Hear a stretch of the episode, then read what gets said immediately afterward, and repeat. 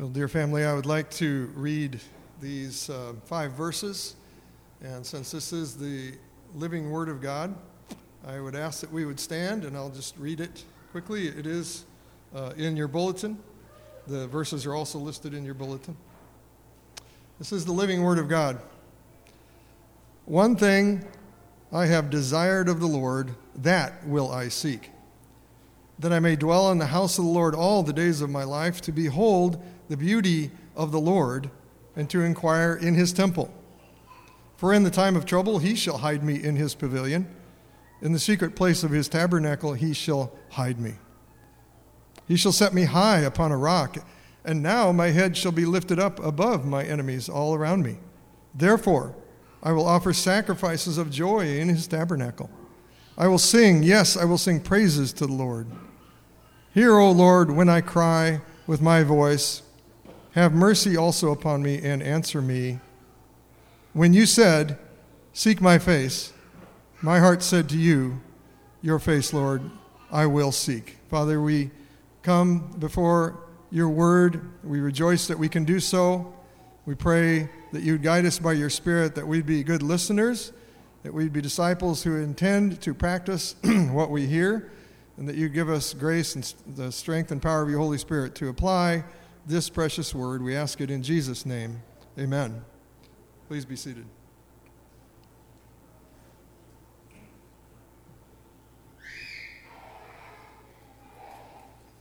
Well, it's, it's never been my practice anyway to jump around up here uh, when I'm preaching sermons. And I'm less inclined to do it today. But God has determined sovereignly that my heart is not beating right right now, so it makes me kind of weak. Uh, but the Word of God is not chained or hindered by my weakness. And so I bring it to you with joy, dear family. I'd like to start with a quote. This, this is on the front of your bulletin. This is from George Mueller. I think, believe many of you know who he is, or he was. And uh, he said this on the front of your bulletin the primary business I must attend to every day is to fellowship with the Lord. That's basically what I'm going to be preaching about today, in a few more details. And he went on, he said, The first concern is not how much I might serve the Lord, but how my inner man might be nourished. I may share the truth with the unconverted. It's a good thing. I may try to encourage believers. I may relieve the distressed. Or I may, in other ways, seek to behave as a child of God. Yet, not being happy in the Lord and not being nourished and strengthened in my inner man day by day may result in this work being done in a wrong spirit. In other words, in the flesh. May the Lord keep us from that. And our first song this morning was Be Thou My Vision. And I prayed as I was working on this and thinking of you all that indeed the Lord would be our vision, that He would be your vision. You have big changes coming. He must be your vision in this. May He be, as the song says, Be thou my vision, O Lord of my heart. Not be all else to me. In other words, nothing else, save that thou art. Psalm 73 says, Whom have I in heaven but you? And there is nothing or no one on earth that I desire besides you. And then the song finishes Thou, my best thought, by day or by night, in other words, all the time, waking or sleeping, thy presence, my light. And through this text today, I, I, will be sharing about our personal devotions. We have corporate devotions, of course, we have family devotions. I'm speaking today about personal devotions. Our personal fellowship with the Lord Jesus, who loves us, who died for us. And your elders feel very strongly. I've talked to Steve, certainly Pastor Kaiser, who many of you don't know. But we have a longing to see the saints delight in the living God day by day, personally. And regarding spiritual disciplines, I believe you all have studied, I don't remember when that was, I was going to ask Ashton, but uh, you studied uh, a book by Don Whitney called The Spiritual Disciplines of the Christian Life. I believe you did. Maybe not. Nobody's looking like they did. I would recommend it, so I'm going to refer to it a few times today. But devotion, yes, is a matter of the heart, but it is also a spiritual discipline to be practiced and to be built up. It's the good kind of habit. And so our personal devotions should be a regular discipline. And I know many that I counsel at DCC and others through the years knew that it was you needed to make it a discipline, but somehow they thought, oh, if it's a discipline, it's just not from my heart. I wouldn't, I wouldn't be limiting yourself like that. 1 Timothy 4 8 says that bodily exercise is of some value, but godliness or godly discipline is of value in every way because it has promise for the life that is now and the life that is to come. Your personal devotions are discipline that must be practiced because you're preparing for eternal life with the Lord Jesus. And you know, saints, even building strong relationships requires some kind of planning, usually, or some kind of discipline. And if you don't plan to grow in your relationship, in your love for the Lord, and discipline yourself to that end, I, I believe you'll always be struggling to orient your day and your week and your month to that priority. And it is a priority, should be a priority, to know and obey the Lord Jesus. And since we are stewards of the living God, we are servants of the King. Our time is not really our own. So we have to think of our time in a different way. And should it even be called our time? Well, yes, but the Lord has given you time, and you can pray like Moses did in Psalm 90. So teach us to number our days, even the parts of our days, that we may gain a heart of wisdom. May you do that. May you know that it's important for you to discipline your personal times of devotion. Many of you probably are doing that. And again, in this book by uh, Don Whitney, I'll be referring to a few times, especially to, there's a chapter in that book. If you don't have that, I highly recommend it. But there's a chapter called Silence and Solitude for the Purpose of Godliness. Silence and solitude. And I'm going to refer to that in this sermon. Now, Jesus commended Mary. You remember the situation in Bethany? Mary and Martha, their brother was there. And Jesus commended Mary for choosing the one needful thing. Martha was busy, uh, and she's focused too on one thing, I guess you could say. but the priority of that time was that Jesus was there and Mary chose to be near him, to sit at his feet. And Jesus said to Martha, and this is in Luke 10, one thing is needed, or one thing is needful. Mary has chosen the good portion, which shall not be taken away from her. So he commended her for spending that time with him when she could. Now, all of us are commanded in Psalm 105, verses 3 and 4 let those, or let the hearts of those rejoice who seek the Lord. And we should rejoice, dear family, because the Lord has made it possible for us to seek Him at all. And we can do that. He died to pay for our sins that we might draw near to Him. And then verse 4 of that, Psalm 105, says, Seek the Lord and His strength, seek His presence forevermore. Seek it. Seek His face means seek His presence, seek His favor, seek to relate with Him at all times, really, and for our whole life. And this seeking is uh, a loving command by the one who loves you so much. It's a loving command from our Heavenly Father, which is to be obeyed because the Lord knows we need to know Him and we need to experience Him. And David had a heart like this. And his priority, I believe, and his joyful discipline was to seek the Lord. Verse 4 says, One thing, David said, one thing I have desired of the Lord, that will I seek, that I may dwell in the house of the Lord all the days of my life, to behold the beauty of the Lord and to inquire in his temple. So, what was the one thing David desired that he was seeking by being in the temple? You know, he went to the temple, he went to the house of the Lord. It wasn't primarily because it was a nice building, but it was a nice building.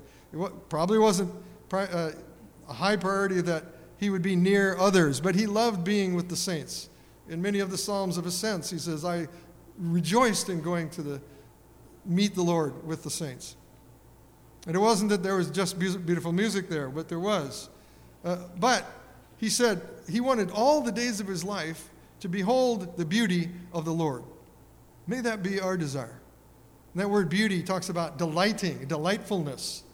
May we be so delighted in coming into the presence of the Lord Jesus ourselves in, with silence and solitude. So David wants to be where God is. So he goes to the temple uh, to worship him at the temple.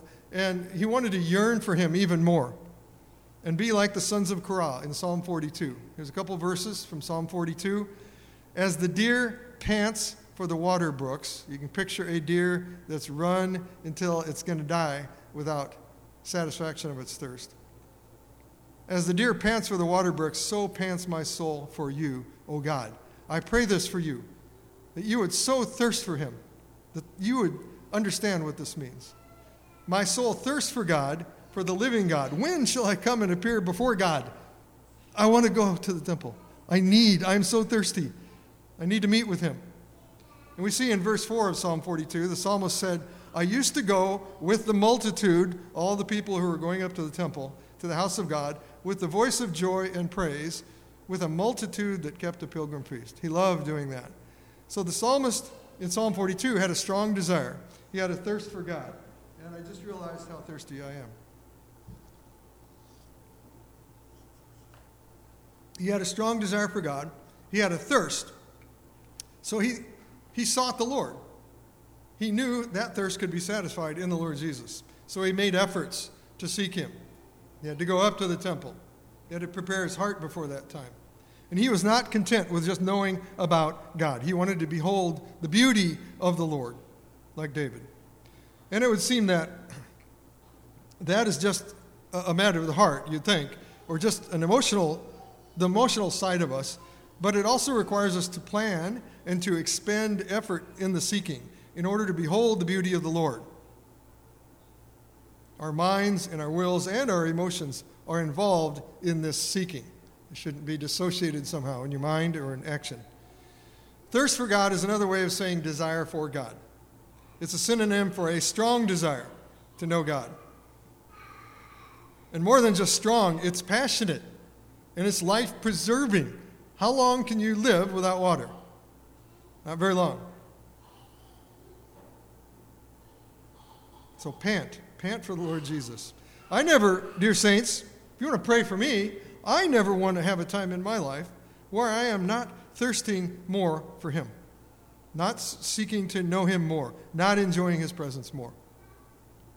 I don't want a mediocre walk with Him, or a distant walk, or a lax desire for Him. Nor should anyone redeemed by the Lord be content in that situation for very long. And our commitment to a regular time of devotion with the Lord Jesus helps us to be thirstier for Him and to receive the living water through Him, through the Holy Spirit, in a dry and thirsty land. And we definitely live in that. Now, in the physical sense, it sounds strange to be wanting to be thirsty, right? Usually, we deal with thirst as quickly as we can, and maybe that's good. I found out yesterday because they had to pump a thousand milliliters of water in me because apparently I was dehydrated, and that's part of my issue. But um, I was really thirsty, and I wasn't drinking water like I should have, and it's probably made the condition worse. And it's common now to see people carrying water all the time, right? Wherever you go. You know, people don't like to be thirsty. And God made us thirsty to be physically. Uh, we need to li- water to live, of course. Uh, a high percentage of our body is water. And to be healthy, we need water. We can't go long without water. But as Christians, I believe our spiritual thirst is also very important, but it's different. There should never be a time, in a sense, when we are not thirsty, not hungering and thirsting for more of the Lord Jesus. As we see his beauty, we want to see him more. If you're not thirsty, dear family, dear saint, if you're not thirsty like you know you should you want to be, ask him to make you thirsty for Him. And this is because we become thirsty, uh, as we become thirsty for a closer walk with the Lord, for a closer relationship with Him. He said that He can fulfill that and even enlarge our capacity to take in more of the living water. Blessed are those who hunger and thirst for righteousness, for they shall be filled, or they shall be satisfied.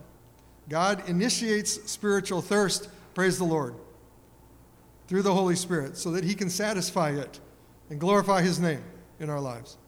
It drives us to Him. Spurgeon, Charles Spurgeon in Psalm 42 said, The next best thing to living in the light of the Lord's love is to be unhappy until we have it, and so to pant hourly after it. So to be thirsty for God, to have a longing to be with Him, is good for us. It drives us to Him. Jonathan Edwards said this Spiritual good is of a satisfying nature. I mean, all those things that are spiritually healthy for us. And for the very, that very reason, the soul that tastes and the soul that knows its nature will thirst after it and a fullness of it, that it may be satisfied. And the more he experiences, Jonathan Edwards said, and the more he knows this excellent, unparalleled, exquisite, and satisfying sweetness, the more earnestly he will hunger and thirst for more. May that be so for you. David made it a practice to commune with the Lord, and he was like a, a person who knows the habit or the discipline of drinking a lot of water. Sherry urges me to do that, and I should do it more. And people who thirst after God still desire more because God is increasing their capacity to take in more of Him, the living water, and to be filled with His Spirit. But for all believers, it is God who initiates spiritual thirst. He called us through His Holy Spirit. He called you to be His own. And then through the Holy Spirit and His precious Word, He gives us the means to satisfy this thirst. Psalm 107 says, He satisfies the longing soul. A great promise for you to claim. He satisfies the longing soul. May we have a longing soul. He, he, he will satisfy that. Are you longing more for Him? Is my question this morning. So the psalmist's heart and soul of Psalm 42 is panting to know God, to be near Him in the temple, uh, to be in His presence. He thirsted for the living God, the only one who has the living water. The gods all around Israel had no life and no way to satisfy a thirsty heart. And the gods of this world, you all know, still don't, and they never will. They promise a lot. Look at our nation. They're going after that, satisfying whatever they can. The psalmist remembered how joyful he was to go with others to the temple to meet with God and to worship him. And he remembers having his dry soul watered before and he sought the Lord and he worshiped him. Brothers and sisters, if we can discipline ourselves to satisfy our physical desires and our physical needs, certainly we can trust God to do that in us. Certainly, by the grace of God and the power of His Spirit, we can discipline ourselves to seek the Lord. And praise God, we don't have to go to a certain physical place. Praise God, we have this one now and another one in the future to worship corporately. But we don't need to do that because the Spirit dwells in us. You are the temple of the Holy Spirit, and we can seek the Lord at all times. But being together to do that, like we are today, corporately, is a means of God to make us thirsty, I believe, to make us long for a closer walk with Him. If we take meeting together lightly, I, uh, lightly, I don't believe you do, but if there is a temptation for that, it may have an impact on our hearts and on our thirst. He is present with his assembled children, and we risk dryness by not being here, by not being prepared to worship before you come. And if David could have, I believe he would have lived in the temple. He said that. He would have lived in the temple. He would have been a doorkeeper, whatever and he would offer sacrifices of joy and praise. Now, when David became aware that God was drawing him near and invited him, which we'll look at just a little bit briefly at the end, the Lord said to him, The Lord said to David, Seek my heart. And David's response was, I believe he cried it out, Your Lord, your face, Lord, I will seek. He answered like that, I believe. And I believe God, through his Spirit, works in our hearts Praise God. And He commends us, commands us also, and invites us to come to Him and taste and see His goodness. Because He is a loving God, He is a gracious God. So let's respond like David. Maybe even in those words I'll do that, Lord. I'll do all I can by your grace to seek you. No matter what you're going through. I'll discipline myself to meet with you, to be alone with you, to seek your face. Verse 5 For in the time of trouble, David had a lot of trouble in his life. In the time of trouble, he, the living God, shall hide me in his pavilion. In the secret place of his tabernacle, he shall hide me. He shall set me high upon a rock. So David is seeking to be hidden, if you will, with God. Just, just he and the Lord. He wants to be hidden, to be with him, to be with the Lord Jesus in the secret place or in a safe place, which is in the temple. In the temple, anyway, it was the Holy of Holies. That was the secret place. David longed for a place where no one could interfere with him. No one could interfere with his communion with the Lord. No one could harm him. No one could distract him. There's so many distractions in life. Psalm 84 says, How lovely is your tabernacle, O Lord of hosts! My soul longs, yes, even faints for the courts of the Lord. My heart and my flesh cry out for the living God. Psalm 63, similar. O God, you are my God. Early will I seek you. My soul thirsts for you. My flesh longs for you in a dry and thirsty land where there is no water. So I have looked for you in the sanctuary, where he knew he could come with the saints to seek the Lord. And he said, I have looked for you in the sanctuary to see your power and your glory. And may he be our vision, as we already sang. May we look for him, not only in the sanctuary here. He was looking to God to see his power and his glory. Like Moses very boldly said, Lord, show me your glory. I believe the Lord was pleased in that and pleased in David's heart and crying out like this. David's heart and soul was eager to know God, to be near him in the temple, in his presence. And he remembers having his dry soul watered. So he sought the Lord.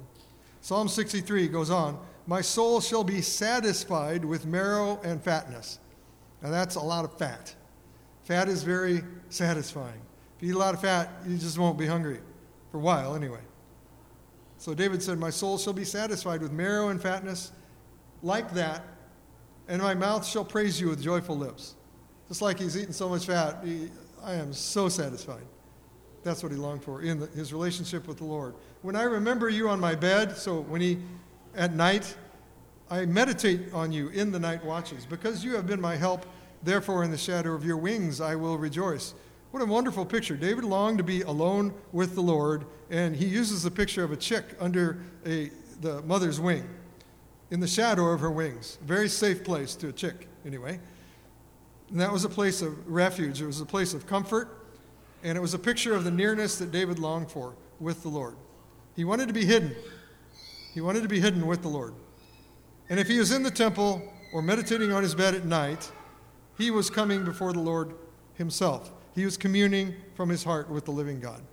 In Matthew 6, the Lord Jesus said, When you pray, go into your room. Some, some versions call it the closet, I guess. When you pray, go into your room, and when you have shut your door, pray to your Father who is in the secret place, and your Father who sees in secret will reward you openly. You have sought him, him alone. He desires your heart. He wants you to long for him. David said in Psalm 62 Truly, my soul silently waits for God. From him comes my salvation. My soul waits silently for God alone, for my expectation is from him, or my expectation is him. Psalm 46, the psalmist says, God is our refuge and strength. 46:10 says, the Lord says, Be still and know that I am God. Be still.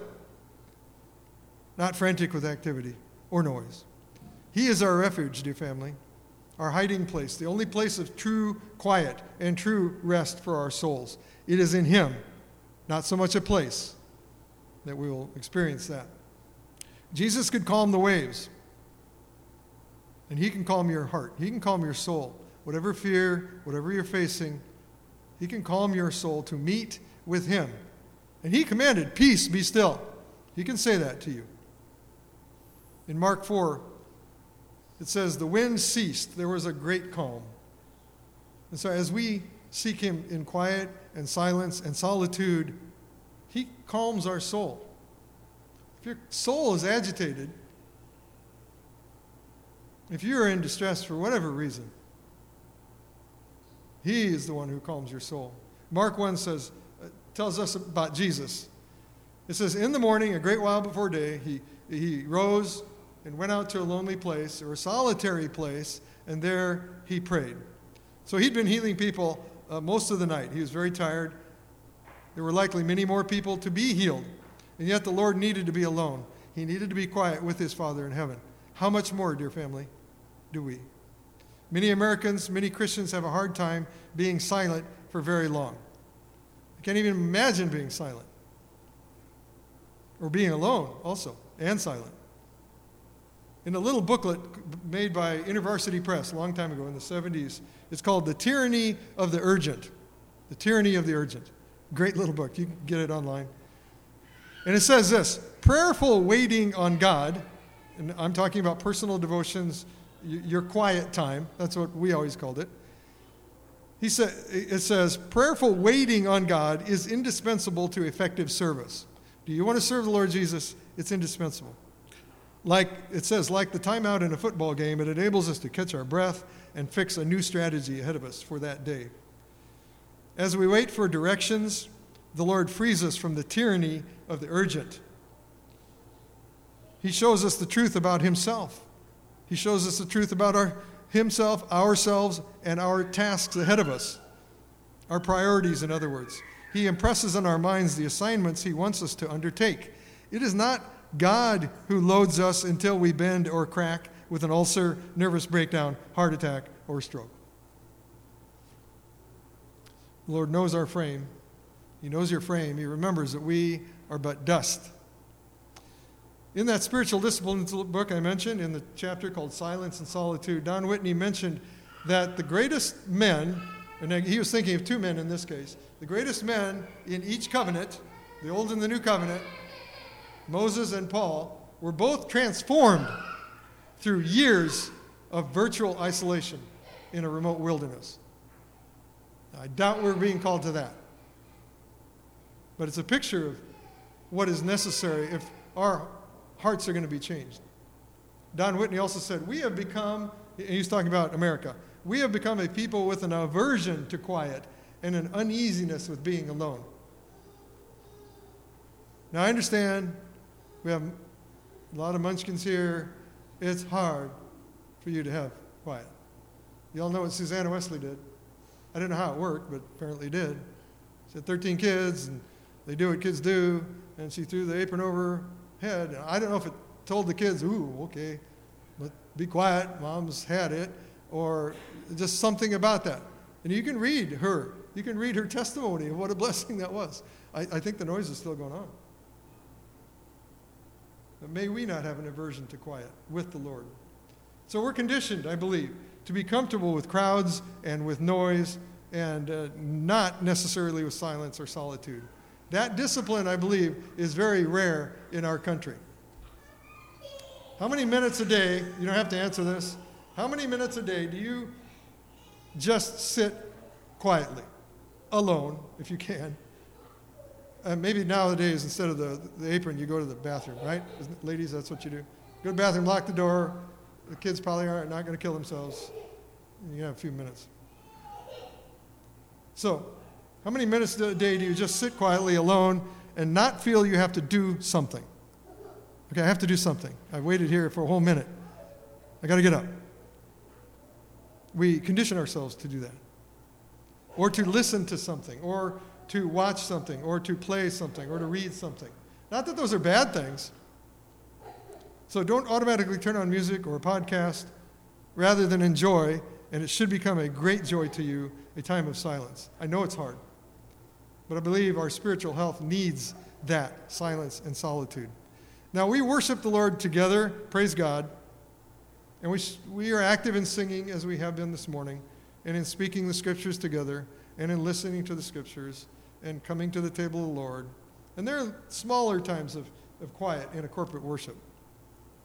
There's some at the beginning of a service, some during our confession.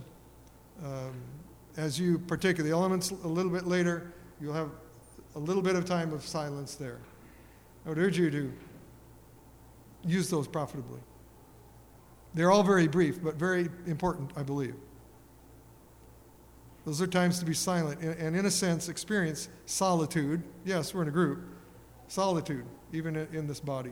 Jonathan Edwards, again, he said this Some are greatly affected. Now, that was the word he used by moved, emotionally moved.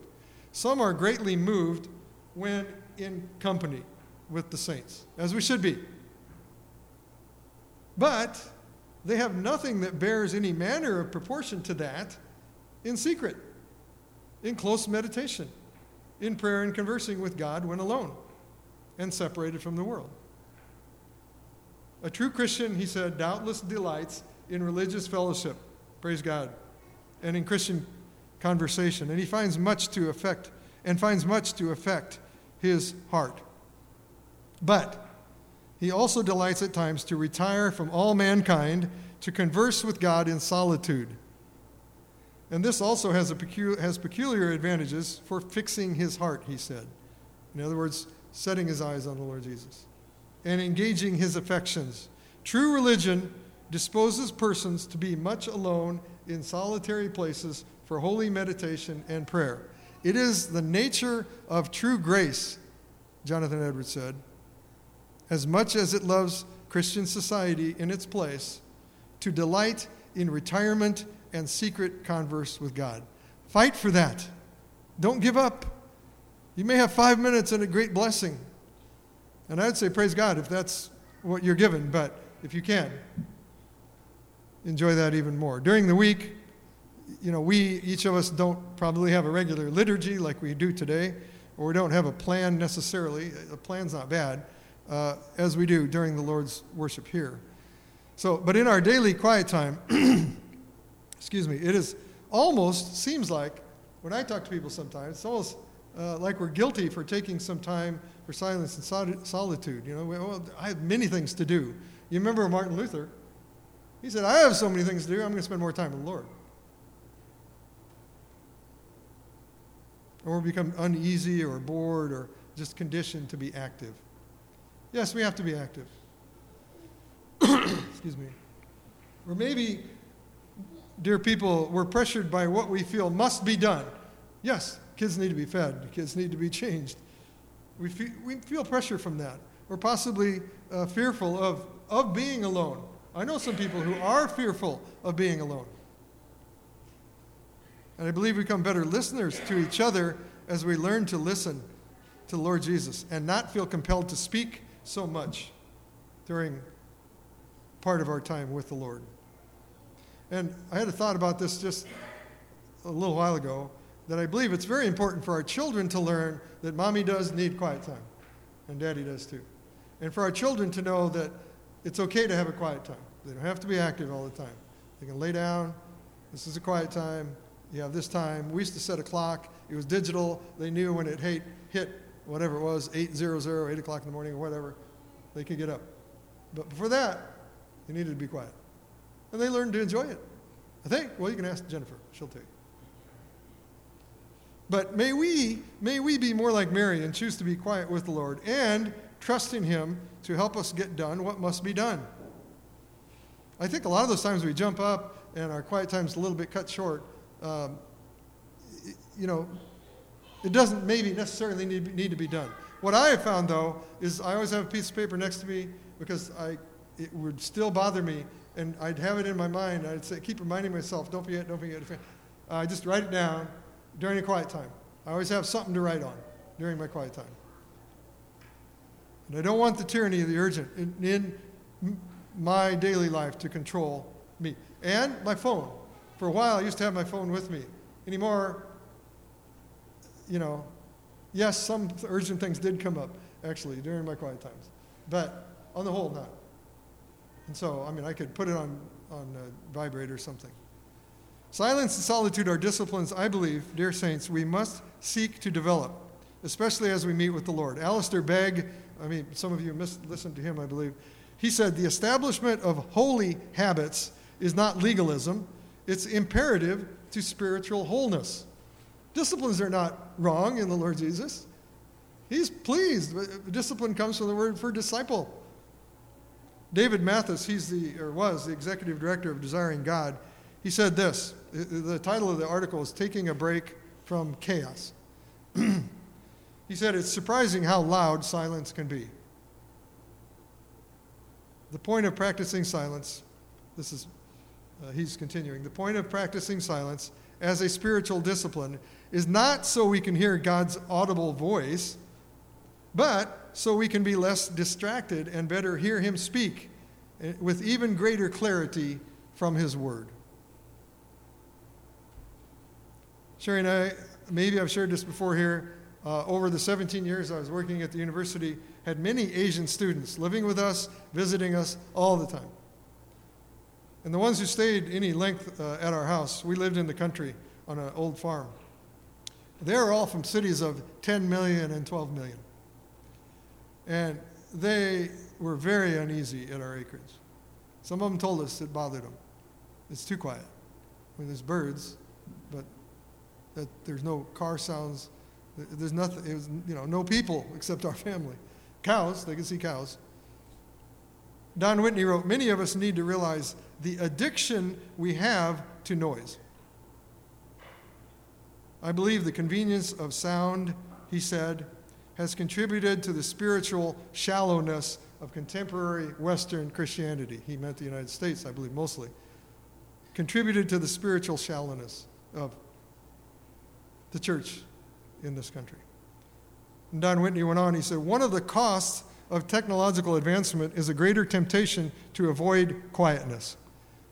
While we have broadened our intake of news and information of all kinds, these advantages may come at a cost, may come at the expense of our spiritual depth if we do not practice silence and solitude. And he went on the worship of God does not always require words, sounds, or actions. I love the actions when we raise our hands, you know, when we're gathered. And you can do that certainly privately. It doesn't require words, sounds, or actions. And he went on sometimes worship, that is, devotions, consist of a God focused stillness and hush. Just a hush. God knows your heart, He wants your heart. Jim Elliot said, I think the devil has made it his business to monopolize on three elements noise, hurry, and crowds. Satan is quite aware of the power of silence. And the enemy does not want us, dear family, to be quiet with the Lord, certainly. Quiet, maybe, but quiet with the Lord. And our own flesh resists it. And our enemy does not want the discipline of daily quiet time with the Lord to be developed, and our own flesh, again, avoids it. Sometimes. May it not be so. May it be decreasing that kind of avoidance. And the world certainly is not going to laud you. They probably think you're crazy that you want to be quiet and silent. The world resists it. I mean, the phone, your phones resist it. There's a booklet called um, An Hour of Prayer. This is Phil Kayser, our senior pastor at Dominion Covenant Church. He wrote a booklet, and it's called One Hour of Prayer, and he has it a one hour divided into five minute segments. And if you've never prayed for an hour or don't think you can, you will be amazed. That book's online, it's free. You'll be amazed that you can pray as it's laid out there, and the hour goes very quickly. But one of those five minutes is not you speaking, listening. Maybe, certainly, listening to the word. That's how the Lord speaks.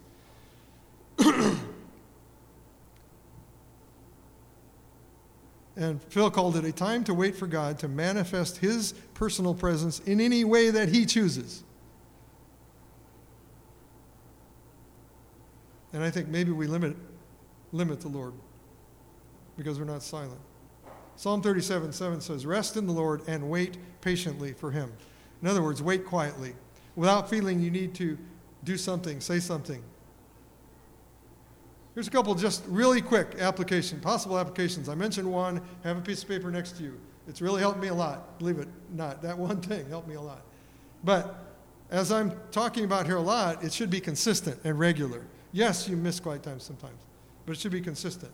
In our 55 years as believers, in the Navigators, we never dreamed of not having a quiet time. It's what everybody thought, said they did as Christians. We didn't know that, but praise the Lord. It's our part of our life. It's like breathing. So plan for some extended times alone with the Lord. I know those are hard, but Sherry and I used to go away. I'd watch the kids or whatever. She'd go away. Sometimes we'd rent a uh, like a hotel room or something.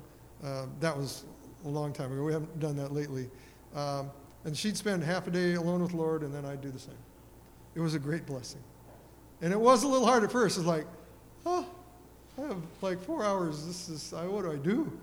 But that, that one hour prayer booklet or something like that does help a lot. A couple of questions here from that same book, Spiritual Disciplines. I'm sorry, I forgot. We gave everybody in our church a book called Gentle and Lowly The Heart of Christ for Sinners and Sufferers. It's a really blessed book. It was about two and a half years ago I prayed because I felt my quiet times were, uh, I, I, was distant. I don't want to be distant from the Lord. And so uh, I found this book. And it was, I meditated through it slowly through my quiet times for most of a year, I think. It's not a hard read, but it is certainly delightful. I would highly recommend it. It's by Dane Ortlund, Gentle and Lowly, it's called. Because that verse in Matthew 11 tells us what the heart of Jesus is. And I shared in a sermon, uh, I don't know when that was, a little bit related to Matthew 11. And this book I might have referred to. So go through a book like that, or through the Valley of Vision, prayer, the Puritan prayer book. I often start my quiet time with that to get my heart and my brain warmed up. And then I'll go into the Word. So, some questions, and then we'll move on. What's one thing you could do this year to increase your enjoyment of God? These are questions I hand out at the beginning of every year at Dominion Covenant Church. Also, Don Whitney wrote these out many years ago. What's one thing you could do to increase your enjoyment of God? I would suggest really make your quiet time the prime part of your day, generally in the morning. In which spiritual discipline do you want to make most, the most progress this year, and what will you do about it? What is the single biggest time waster in your life? What will you do about it?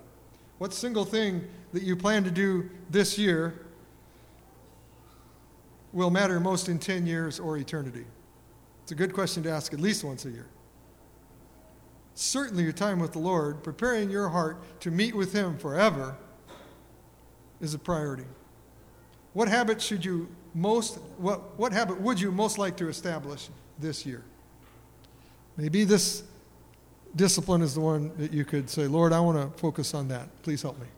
Or encourage each other in this. You can ask each other, how's your quiet time? That was another thing in the navigators. You already knew somebody's going to ask you that. It was good. I, did, I appreciated that discipline. In 1 Kings, Elijah, you know this, um, the Lord said to him, Get out and stand on the mountain before the Lord. And behold, the Lord passed by, and a great strong wind tore into the mountains and broke the rocks in pieces before the Lord. That was a strong wind.